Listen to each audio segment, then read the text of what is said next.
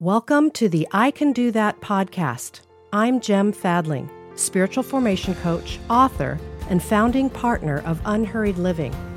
With 30 years' experience in spiritual formation, I help people grow by combining grounded optimism with practical spirituality.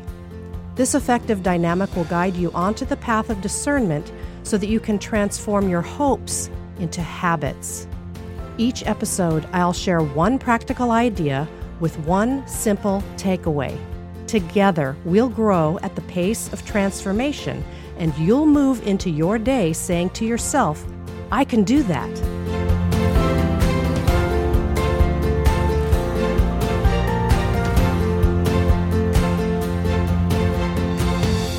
I'd like to ask you a favor. If you've been enjoying this podcast, would you tell a friend? You can text this episode or post on social media or whatever you choose. I hope you'll pass I Can Do That on to a friend today. Thanks so much.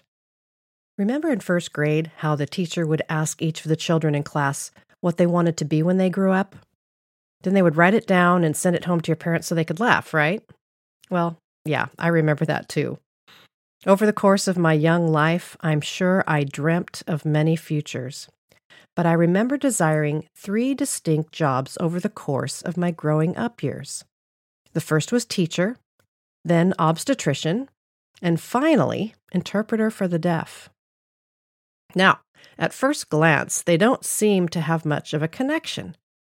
But I now see they were all aspects of my deepest self wanting to be expressed. So let's start with teaching. In elementary school, I was always enamored with whatever we were learning, and I thought it would be amazing to be able to teach others the same things. So I remember in third grade wanting to teach people how to write in cursive. In fourth grade, I wanted to teach people long division. I now see that this tapped into my desire to help people learn something new. I love learning and I love sharing what I know. This is a huge part of who I am and what I do now. Now, the idea of being an obstetrician came up because I believe there was no greater gift to the world than bringing in a new life. If I would have known about midwifery, I likely would have chosen that terminology. Now, being part of the moment of birth was an astounding idea to me, taking part in a miracle. Well, now, as a coach, a mentor, a spiritual director, this is exactly what I get to do. I hold space for and attend to women as they give birth to new thoughts, beliefs, behaviors. I'm there to witness tiny miracle after tiny miracle of new life being formed in them and then through them. Finally, interpreter for the deaf seems random even to me now. However, I wonder if it was about being a translator, helping people hear or see something that they could not otherwise be able to see or hear unless they had a little help. You all know that I consider myself to be a very practical girl, and I love translating big ideas into small, simple, and gracious bites.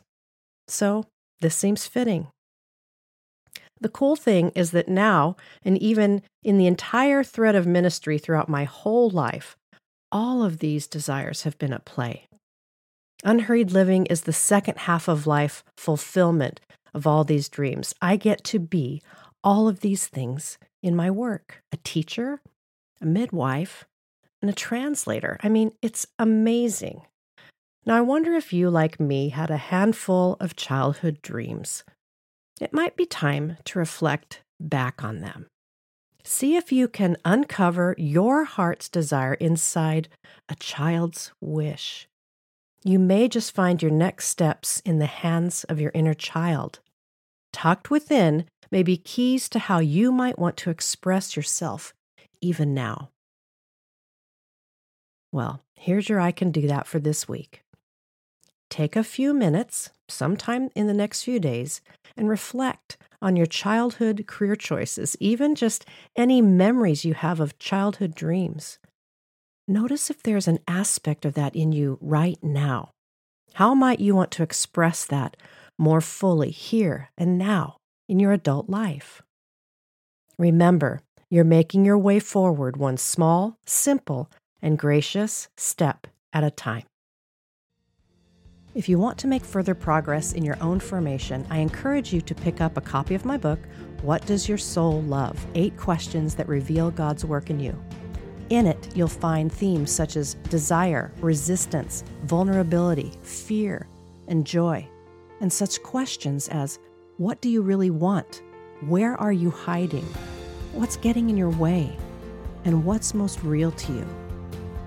Holding and living the questions is a great way to cooperate with your own growth process. So go ahead and pick up a copy of What Does Your Soul Love from your favorite bookseller. If you love what you just heard, please follow, rate, and review this podcast. This helps more people find us, and I really appreciate your help. You can also text this episode to a friend so they can join you on this journey. Together, let's move at the pace of grace and grow at the pace of transformation.